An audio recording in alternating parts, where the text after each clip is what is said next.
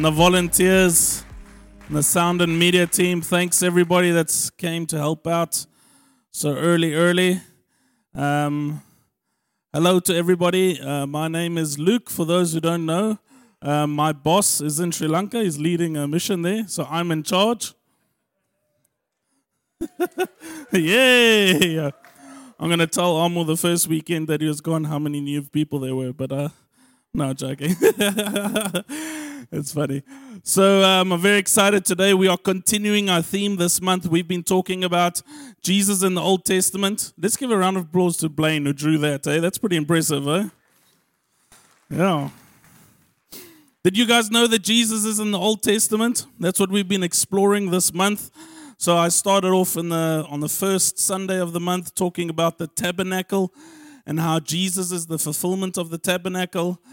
And um, and then Jesus, uh, not Jesus, Amo, Amo, my boss, Amo, Amo. The weekend after he spoke about prophecy, one of the most powerful proofs that we have for Jesus is that prophecy that was spoken about in the Old Testament, classic passage of Scripture, Isaiah 53. That is what Amo preached on um, is then fulfilled in the person of Jesus in the New Testament. Isaiah speaks of the person, and it gets really, the prophecies get very, very specific.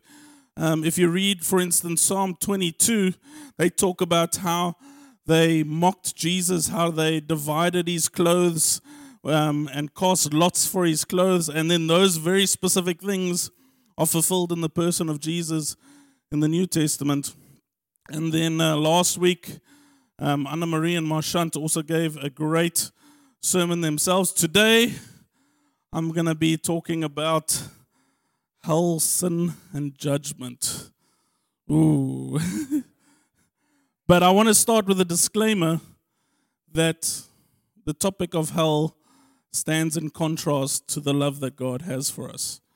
And, I, and that's going to be, I'm, to, I'm giving you the punchline of the sermon before we go because I know that this is a very difficult topic to talk about. It's, it's very contentious.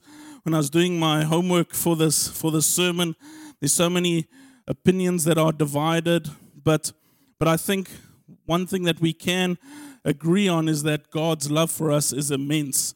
And I'm going to talk to you about how uh, the, the story of hell, essentially, judgment starts in the Old Testament. And how God's love in the person of Jesus Christ fulfills the requirements for judgment in the New Testament. Are you with me? Okay, so whatever preconceived ideas that you have about the, the topic, I'm just asking you to shelve it. I'm not going to call myself an expert on the topic, but this is, I just want to emphasize that by the end of this sermon, we're going to be talking about how the to- this topic speaks of the magnitude of God's love for us. Are you with me? Okay, we're in agreement. Fantastic. Okay, so our story with with hell starts with this place. You can show this picture. This looks like hell, right? it's green. This is actually in Jerusalem.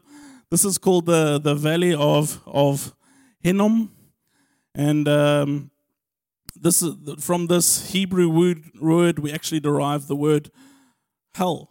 Okay, and uh, this this it was this very valley that hell was named after. It doesn't look like it today. There's a family in the park hanging in the shade, um, so hell doesn't seem so bad anymore. Um, but but this is the historical place where the Canaanites, when before Abraham came into the land, the Canaanites were there, and this is the valley in which they performed child sacrifices. So there's so just go to the next slide. Because if we want to talk about hell, our picture of hell, the way that we know about hell, how Jesus referred to hell, all essentially started with the Canaanites and what they did in this valley. Because the, the Canaanites they, they served the god Moloch and um, and they they worshipped him with child sacrifice, not just human sacrifices. God detested human sacrifices, but he detested even more, you can imagine, child sacrifices. And so they performed these sacrifices in the, in the valley. And their view of sacrifice was, was this that, that essentially we're, we're innocent, and, um, and the more innocent people that we sacrifice. So, you know, there's those old cliches in movies that we sacrifice a virgin to the volcano or something like that. And it's and it's kind of built into this sort of thinking that that we're innocent if we sacrifice the innocent because God actually wants the blood of innocence, then uh, we're going to earn their favor and we're going to get rain and we're going to get you know more children and and we'll earn the favor of God and this was their their mentality and uh, kind of also gives you an insight as to why God wanted the Israelites to come in and wipe out these nations. Um, and just on a side note, every nation that has subsequently practiced human sacrifice has been wiped from the face of the earth, which also give you an insight into how God sees abortion. Anyway, but that's a different topic. But in, in Jeremiah 7, verse 31 to 33, the Israelites also fell into this practice. Um, and this, so this was years later on, um, after the Canaanites, the Israelites picked up this practice. And this is, of course, when, when God brought about his judgment on Israel and sold them into slavery. And that's a whole different topic. But, but essentially, this, this valley became the picture that we know of, of hell. In other words, hell is such a terrible, terrible, terrible, terrible place that the most terrible, terrible, terrible things are done there. And that, that is kind of the imagery that is left with us. But in all of this, God sends Abraham. And um, so I want you to open up your Bibles to Genesis 22. We're going to read a very interesting story about Abraham. So now, Abraham, he's from the land of Ur and God told him, "Okay, I want you to pack up everything that you that you have, and I want you to go to Canaan. You know that land where they do child sacrifices? Yeah, Abraham, I want you to go there, and uh, and you're going to go and possess that land, and your ancestors are going to possess that land." So Abraham, being the man that he is, decides that he's going to he's going to go there, and God gives him a promise. You can read about this in earlier chapters from Genesis 22. But of course, God gives Abraham a promise because Abraham was an old man in the form of a son. God gives him a promise and says that through this son, your descendants will be as numerous as the stars in the heaven, as the sands on the on this on the shore, and uh, and they will possess the land, and uh, I will bless the nations through your son. And so this is all good and well for Abraham. And then one day, God comes to Abraham and tells him to do something really weird. And we're going to read about that right now. Okay, so Genesis 22. If you're there, you can go there on your devices or your Bible, whatever it is. Let's get reading. So, after these things, God tested Abraham and said to Abraham, and he said, Here I am. He said, Take your son, your only son Isaac the, whom you love, and go to the land of Moriah and offer him there as a burnt offering on one of the mountains of which I shall tell you. So Abraham rose early in the morning. Wait, no protest, no nothing. no, Abraham was an old man. Isaac was a teenager, but teenagers, even teenagers, you expect to protest at something, right? But um, there's no Abraham doesn't protest. But now think of this he's come to the land of Canaan. These child sacrifices that are happening. God wakes him up and says, Go sacrifice your child. Imagine what Canaan's thinking. Imagine what Abraham's thinking. As God brought me here to worship this God, is, is, he, the, is he the God that that of this land? Can, can you think what he's thinking? Like, you can imagine that he's walking up the road to this to this mountain about to sacrifice his son, and um, he's like, "What's going on here?" So he doesn't protest. Kind of gives you an insight as to why he doesn't protest. Saddled his donkey and took two of his young men with him and his son Isaac, and he cut wood for the burnt offering and arose and went to the place which God had told him. On the third day, Abraham lifted up his eyes and saw the place from afar. Then Abraham said to the young man, Stay here with the donkey and the boy. I will go there and worship. And worship, very commonly in the Old Testament, included sacrifice. And very often did you not come and worship and offer something to God. Um, also gives us an insight into today's worship. What are we offering God when we worship? But that's a different sermon. And uh, come again to you. Verse 6 And Abraham took the wood of, of the burnt offering and laid it on, his, eyes on Isaac his son. I just, I always, whenever I read this, I just think this is so funny. Not only am I about to sacrifice you, but you're going to carry the wood up the mountain. okay, cool. Uh-huh. But um, it's also who else carried up wood, right? Okay, can you? This is the this is the first inclination that we have of the prototype story that would eventually become the story of Jesus. And if, of course, if you know the story, you're familiar with it. Um, and he took in his hand fire and the knife, um, fire, remember this? so that they went with them together. And Isaac said to his father, My father, and he said, Here am I, my son. He said, Behold the fire and the wood, but where's the lamb for the burnt offering? Abraham said, God will provide for himself the lamb for a burnt offering, my son. So they went, both of them together. Why do you have that knife, father? Why do you have that fire? It sounds like Red Riding Hood, but this is just my own brain. Ignore me. God will provide himself the lamb for burnt offering, my son. So they went, both of them together. Verse 9 When they came to the place of God, of which God had told them, Abraham built the altar there and laid the wood in the order, bound Isaac his son, and laid him on the altar on top of the wood. Then Abraham reached out his hand and took the knife to slaughter his son. But the angel of the Lord called to him from heaven and said, Abraham, Abraham. And he said, Here I, here am I.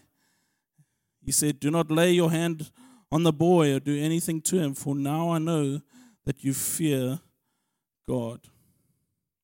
Isn't this amazing? So, so Abraham comes to this land, this land where they do child sacrifice, this detestable land, right, that God hates because of what they've done. And he hates it so much that he's going to take it from the most unrighteous of people and give it to his people. And Abraham arrives on the scene, and it seems like God's telling him to do exactly what the people in that land do, right? And so Abraham gets to the top of the mountain, God intervenes, and in that he shows that he is different from all other gods. Think of the word holy. What does holy mean?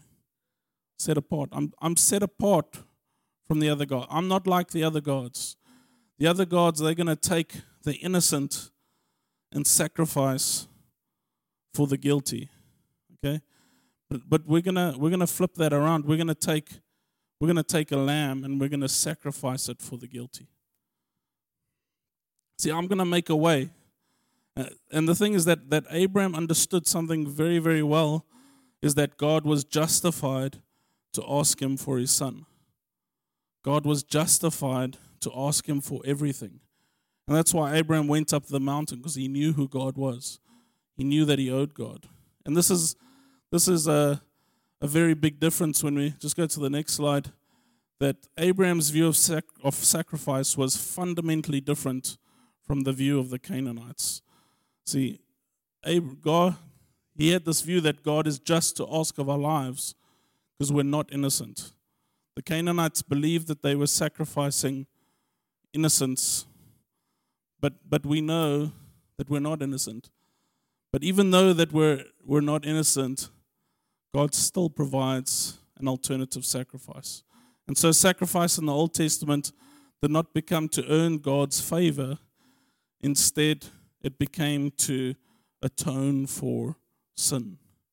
That was what sacrifice was born for. That, that the ultimate point and end goal of sacrifice was that our sin would be atoned for. You see, and this, this is something when, when you're discussing works, a lot of people don't understand because we try to work for God's favor, right? Yeah, that's what that's what religion is. That's what false. We try and do works. We try and do good things to earn God's favor, but God's favor cannot be earned. It's it's given freely to His children, right? And instead, our sacrifices are for appeasement, not for favor. We cannot work to earn God's favor. There's nothing that we can do to earn God's favor. Right? And instead, we're in this place where, as, as children of God, we have everything that, that pertains to life and life in abundance. We, we cannot earn it. And then to get into a, a route of trying to earn it is essentially falling into the same trap that the Canaanites did. I'm, I'm going to try work to earn God's favor. You can't. You can't do it. You can't earn it. Okay. It is done. Thank you. Okay. So I want to go to Isaiah. Um, oh, I think I made a mistake here. Oh, no, I didn't. Fantastic. No mistakes. I want to go to Isaiah 53. Let's try and see if we can pick up the same themes here. Um, Amo preached on this um, two weeks ago, so I'm not going to spend too much time on Isaiah 53. If you if you're wanting to catch up on the sermons of the of the month, uh, they've been awesome. I might be biased. I think they've been awesome. Um, we have a podcast that you can find on Apple Podcasts, Shofar George sermons, or you can find them um, on the SoundCloud app if you've got an Android phone. Um, so you can catch up on all the sermons. So Amo does a great job on Isaiah 53. I'm just going to read a portion of it. Let's see if we can pick up some of the themes here. Surely he has borne our griefs and carried our sorrows. Yet we esteemed him stricken, smitten by God, and, and afflicted. So obviously this is this is a prophecy of Jesus. He's borne our griefs and our sorrows. So this is this is Isaac on the altar that God has asked for. God has asked for, for Isaac. He's going to be on the altar. There's going to be fire. There's going to be a knife. Somebody's going to die. Blood is going to be shed. Something's going to burn. Right? And so when Isaiah comes and he prophesies of this person that would eventually come, that he has borne our griefs, he has borne our sorrows, yet we esteemed him stricken, smitten by God, and afflicted. Instead of us being smitten by God and afflicted, it would be Jesus. But he was wounded for our transgressions, he was crushed for our iniquities. Upon him was the chastisement that brought us peace, and with his stripes we are healed. The word chastisement appears a couple of times in the in the Old Testament, and every context with the word chastisement is God who brings justice. It's not a random sense of punishment. This is God who brings justice. So that word chastisement is, in a sense, the, not only just judgment, but specifically that God brings it. That brought us peace. And with his stripes we are healed. All we, like sheep, have gone astray. We have turned everyone to his own way. This, of course, we'll see echoed in Romans 3, verse 23. For all have sinned, all have fallen short of the glory of God. That's you. and the Lord has laid on him the iniquity of us all. He was oppressed, verse 7, and he was afflicted, yet he opened not his mouth, like a lamb that is led to the slaughter, like a sheep that before its shearers is silent, so he opened not his mouth. Okay, this is this ram that was provided in the place of Isaac, right? It's the same sort of imagery. By oppression and judgment he was taken away. And as for his generation who considered that he was cut off out of the land of the living, stricken for the transgressors of my people, and they made his grave with the wicked and with the rich man in his death.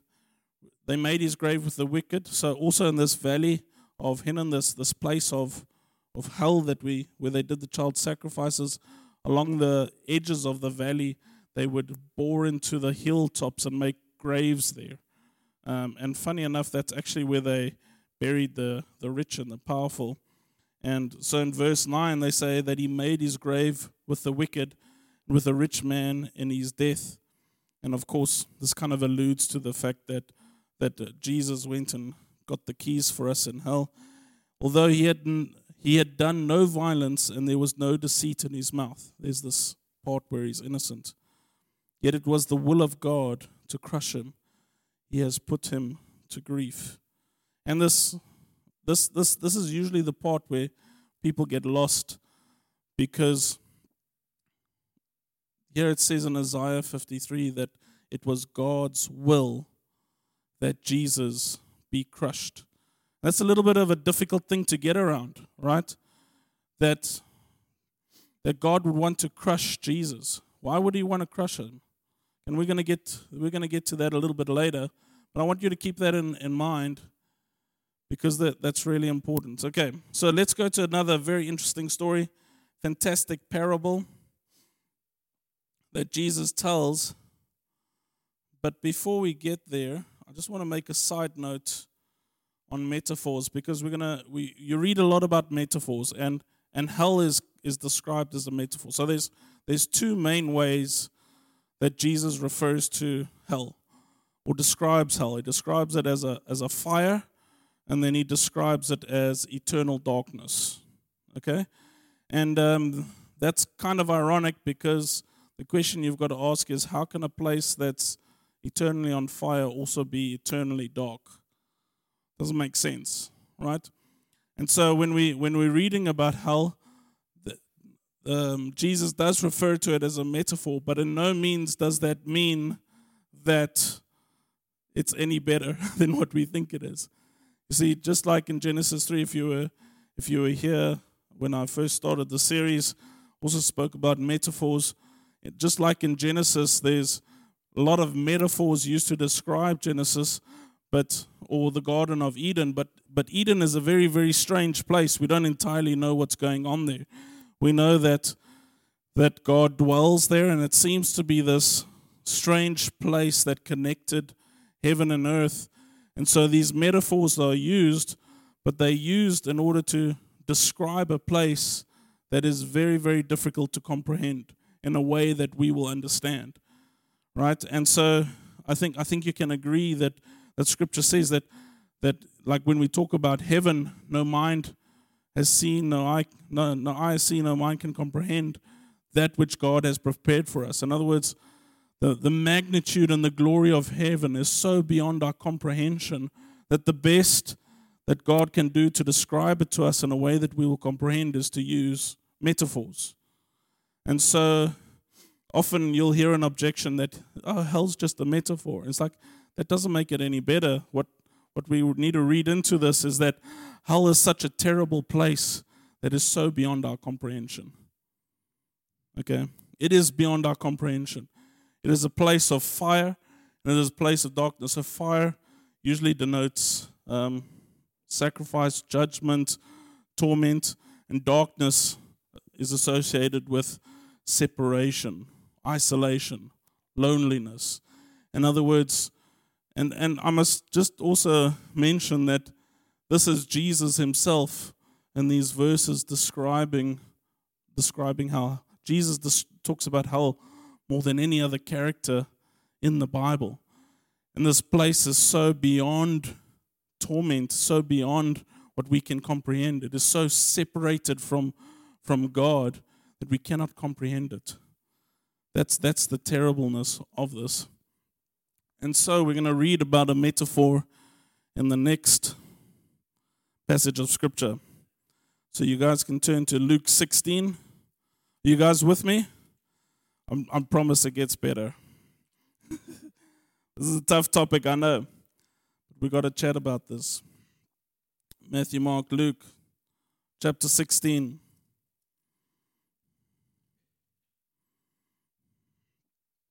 So, this is a very interesting parable because it's the only parable in the Bible, the only recorded parable, should I say, where one of the characters in the parable has a proper name. No other parable does Jesus assign a name to a character. And in this Bible, the, the character has the name God will help. Okay? And so the, the other interesting thing about this, this parable is that Jesus talks about hell and he talks about the torment of it. And, uh, and so what we've got to do is, is almost like hell is contrasted with heaven.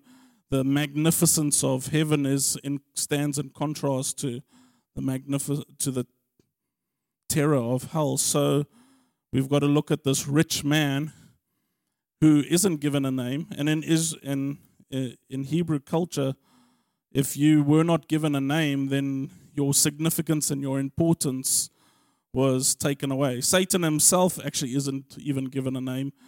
Uh, the Hebrew Bible actually refers to him as the Satan. Satan means opposition. The Hebrew Bible just calls him the opposition. He's actually never given a name. Even the name Lucifer is a, a name that's derived from, is a Latin name. It's not actually in the Bible at all. And so essentially, even the Hebrew writers did not give Satan a value or a significance. Interesting to think about. And so when we get to the rich man, he's he's not given a name, and that stands in contrast to the other person who is given a name. Okay. So let's let's read this. Verse 19. There was a rich man who was clothed in purple and fine linen. Purple. You guys know what the significance of purple means? Donkey. Yes, I can always count on another word. So purple denotes royalty, right? And fine linen, and, and who feasted sumptuously every day. That's a great word, sumptuously. And at his gate was laid a poor man named Lazarus, covered with sores, desired to be fed with what fell from the rich man's table. Moreover, even the dogs came and licked his sores. So it's not just that there was a poor man, but this poor man was at the gate of the rich man. In other words, if the rich man left his home, um, he'd see the poor man. You can't get around the fact that the rich man knew that there was somebody at his gate. Okay? You, would literally have to walk past him every time he went out and in his home. So the, the argument that maybe he didn't know, maybe he's innocent, was, was, was gone. Verse 22 The poor man died and was carried by, by um, the angels to Abraham's side. The rich man also died and was buried, and in Hades, being in torment, he lifted up his eyes and saw Abraham far off and Lazarus at his side. And he called out, Father Abraham, have mercy on me, and send Lazarus to dip the end of his finger in water and cool my tongue, for I am in anguish in the flame. At no point, still, at no point does this rich man repent. He doesn't even talk to the poor man, the poor man that was at his gate every day. And instead, he talks to Abraham. Now, remember, Abraham is the story, was in the story that we just read. Why does he talk to Abraham? Why is Abraham in the story? Because Abraham was the one who initiated this idea that God provides. God provides an alternative means for the payment of my sins. Right? This was Abraham who instituted these sacrifices on on instruction by God that, yes, I'm guilty and I deserve punishment, but God has provided another way. Right? God has provided another way.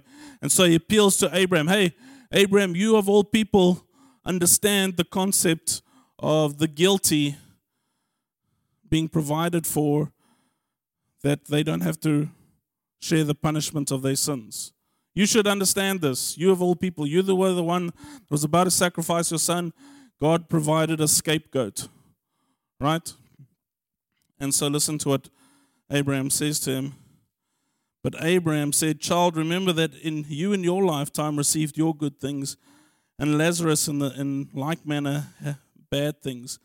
But now he's comforted here, and you are in anguish. Even Abraham cannot help him. In other words, at some point, we are going to die, and at some point, we're going to be beyond help. There will come a time. This is what Jesus is saying in the parable. And Lazarus, who is called God will help, not even he can help you, not even the help of God will go out to you.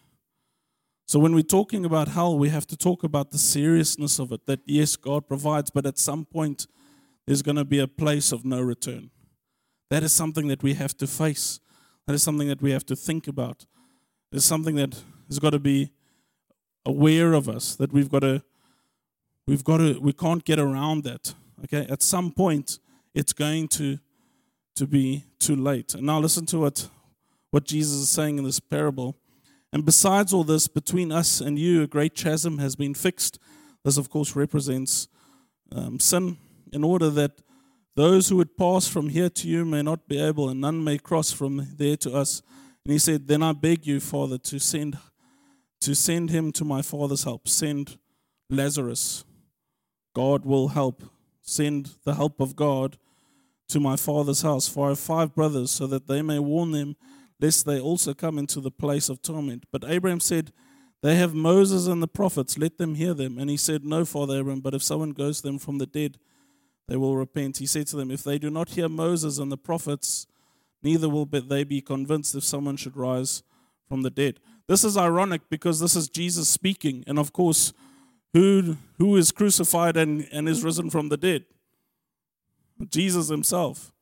And Jesus is saying, hey, if you if you don't come to terms with what the prophets, Moses and the prophets told you, doesn't matter if I come. Because why is that? Because the prophets spoke of Jesus. If you don't believe the prophets who spoke of Jesus, you're not going to believe me when I rise when I rise from the dead. See, we can't just cut off the Old Testament because it's because it's inconvenient. We have to deal with it. We have to deal with these difficult, difficult topics. And I'm by no means trying to pass over them as being light. I'm by no means trying to wipe away the seriousness or the difficulty of comprehending these topics. They're very difficult to comprehend and to work through. But we've got to come to this reality where we have sinned. We've fallen short of the glory of God. And at some point, there's going to be a, a time where we will die and will be too late. And we will either be with God for eternity or we will be in hell for eternity. We've got to make up this mind. We've got to, we've got to take the word of God and we're going to go, do I take seriously what is written in here? Maybe it's just too difficult. Right? I, I don't understand. I, I preached a sermon in Porch last week, and I and I spoke about how people idolize relationships, and very often people would choose a relationship above the purpose of God on their lives. And I got an email this week telling me that that this guy was really struggling with this idea because you know he, he's got a fiance and this fiance is everything to him and he can't he just can't bear to lose her and i had to i had to have this also this talk it's like hey there's going to come a time, even if you marry her, where your marriage is going to come to an end because you'll die, right? It's not eternal. Don't trade what is eternal for something that is temporary. And by all means, uh, please get, I love marriage. I'm married. It's fantastic. But the point is this that there's going to come a time where, where we, we have to reckon with what we did with this. Are we going to believe it or are we going to cast it aside? Are we going to take seriously what Moses and the prophets said? Because here's the thing we can't even take seriously what Moses wrote, and Jesus said this to the Pharisees as well. He says, How can you believe what I'm saying to you if you don't even believe what Moses wrote about me? Right? Okay. I promise you it gets better from now on. So, all of this, I want to put in it, it, this is this is difficult difficult to think about, but but the good news enters in here. This is where this is where Jesus comes and starts to make a difference. Okay, I want Kareen. Kareen's gonna paint something for me. Okay. Luke 13, verse 6 to 9. There's this very, very short parable. It's kind of, you, you miss it but it's a great parable, and it gives us this, this story that what's going on. There's a lot packed into this. And he told and he told this parable. A man had a fig tree planted in his vineyard, and he came seeking fruit on it and found none. And he said to the vine dresser, Look, for three years now I've come seeking fruit on this fig tree, and I find none. Cut it down. Why should it use up the ground? And he answered him, Sir, let it alone this year also until I dig around it and put on manure. Then if I then if it should bear fruit next year, well and good, but if not, you can cut it down. So who's this person? This is Jesus. God comes for the day of judgment. And he says, These people aren't bearing fruit. And Jesus comes in the midst of this and says, Okay, I'm going to stand in between God's wrath and God's judgment. I'm going to be the one. I'm going to hold it back. I'm going to say, God, give me time. Let me work with people. God, you are just. And you are just to look for for for payment. But give me time. This is the person Jesus. You see, if we go back to the Garden of Eden, we find we find Adam and Eve, and and and very often we, we must understand that we must try to put this in context. Adam and Eve walked with God, they knew God. Right? They knew every they, they probably had a consciousness that is above ours. They were perfected in their being. They they they cannot cry innocent. They knew him fully, even as they were fully known. They walked with him, they ate with him, they communed with him. And so they decided to sin against God. And very often we, we kind of wonder does the punishment fit the crime? Right? Was, wasn't God a little bit harsh? Wasn't he a bit mean? But, but the problem here is that, is that Abraham, ach, that Adam and Eve, they knew what they were doing. Right? They knew what they were doing. They knew fully well. They had full knowledge of what they were doing, and yet still they threw it in God's face. And it's it's kind of like, you know, Kareen, we know what she can do. We've seen her paint every day. Every week, week in and week out, we see her paint. We know what she can do. And I ask her to paint something, and she does a mediocre job. Right? What are you drawing, Kareen? it's a beautiful face. We know what she can do, but she gives she gives a half story, right? And so when we get to Romans 3, verse 23, Paul brings two charges against. He says, For all have sinned, for all have fallen short of the glory of God. So, number one, we know that you do bad things, okay? But the second charge is that you haven't lived up to the standards of God. See, you were created in the image of God. And because you don't match up to the standards of God, that is why you stand condemned. That is why God's judgment is upon us. But here's the beautiful thing see, Jesus was offered up as propitiation. And that very, very big word means averting the wrath of God by the offering of a gift. Jesus offered up himself on the cross for our sins because we did a, we do a mediocre job. Romans 7, you know, Paul says, the things I, I should do, I'm not doing, and the things that I'm not doing, that's what I do. And if I was to sit down with each and every one of you, you'd probably be able to write me a list of those things, right? You be honest? Yeah? I, I know what I should be doing, and I know what I shouldn't be doing. I know that Kareen can draw better. Don't worry, I asked her to do a horrible job. Probably the weirdest brief that she's ever gotten in her life. I'm not just dissing her. She's following instructions. But um but we know what she can do, right? We know what you're capable of, and yet we don't do it. Why? Because we are born into sin, because we're full of sin. But the good news is this is that in our place, where the wrath of God was justified, where the wrath of God is fulfilled, is Jesus. Jesus stood on the cross and he bore his wrath on Jesus in our place. But the big question is why? Why would he do that? Why would he take somebody that is innocent and sacrifice it for the person that is guilty? In this, the love of God was made manifest among us. That God sent his only Son into the world so that we might live through him. In this is love.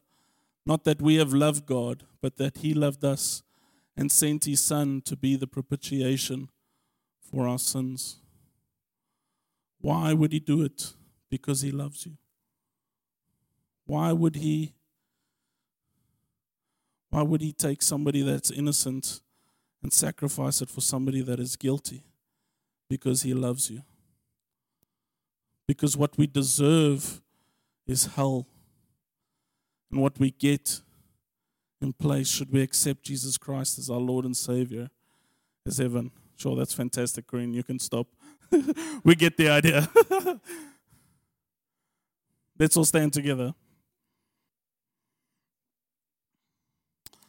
Thank you for bearing with me this this morning. I know this is a difficult topic, but but if I love you, I need it. I need. We need to have these conversations, right?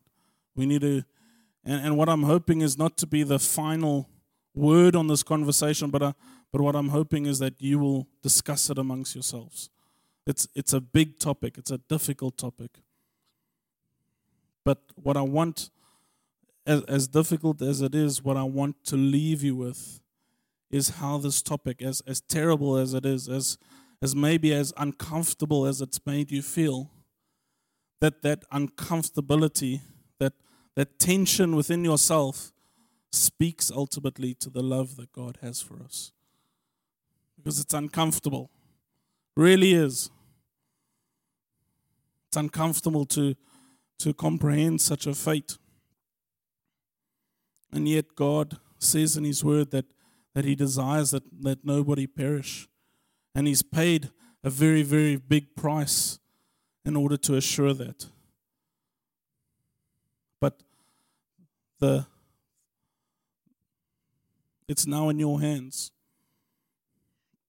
You see, because hell is ultimately a place that is separated from God. And the problem is not that it's so terrible, but the problem is that, that for some of us, we want it. We want a place where God is not. We want a place where we can do what we want, where we don't have somebody running after us.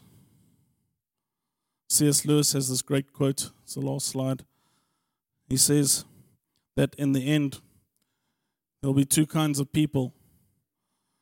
To the one to whom they say to God, Thy will be done.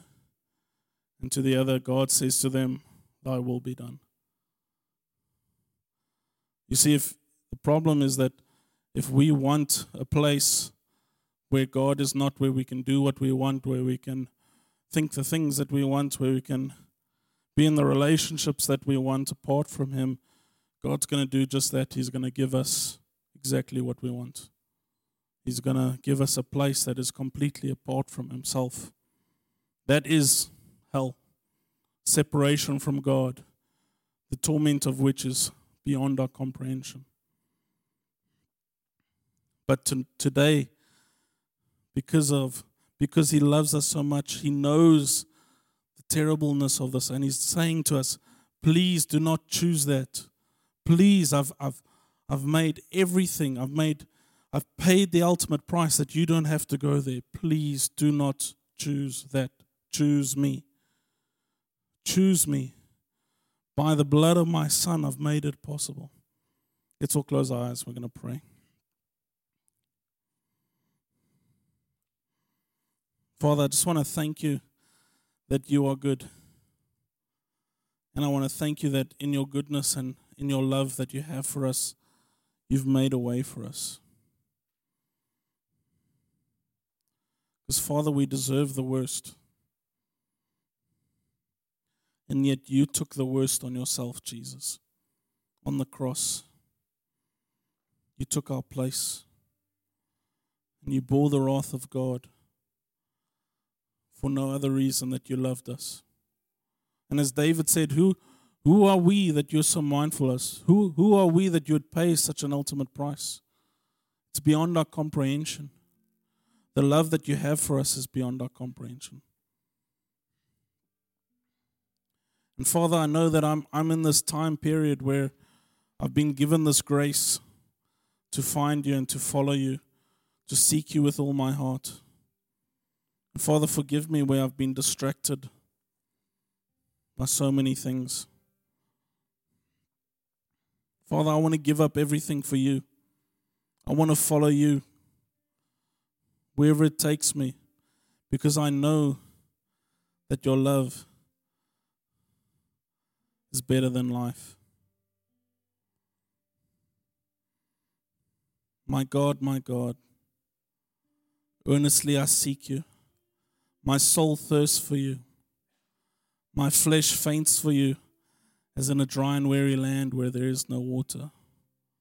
So I've looked upon you in the sanctuary, beholding your power and your glory.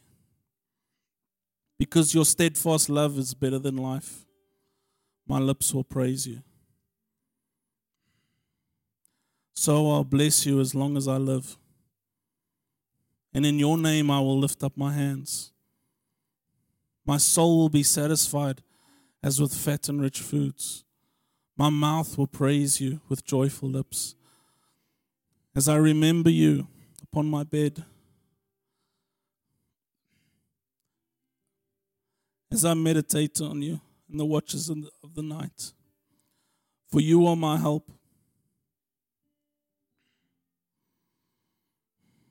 And, in the shadow of your wings, I sing for joy. My soul clings to you, Father. Your right hand upholds me. But as for those who seek to destroy my life, they shall go down into the depths of the sea. They shall be given over to the power of the sword. They shall be a portion for jackals. But the king shall exult in God, and all who swear by his name shall exult, for the mouth of liars will be stopped. Father, give us a desire to seek you, to love you, to know you more than life itself.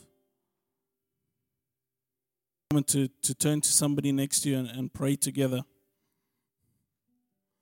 and ask a very, very cliched question, but a very necessary question. If you die today, do you know where you're going? Classic Billy Graham question.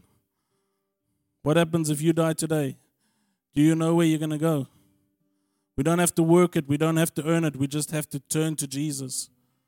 I'm going to be standing in front here. If you want prayer for anything, you're welcome to come in front. When you finish praying with somebody, you're welcome to go. The church service is done. Please stay for some tea and coffee at the back. I uh, wish you all the best. God bless. Have a fantastic week. Please pray together.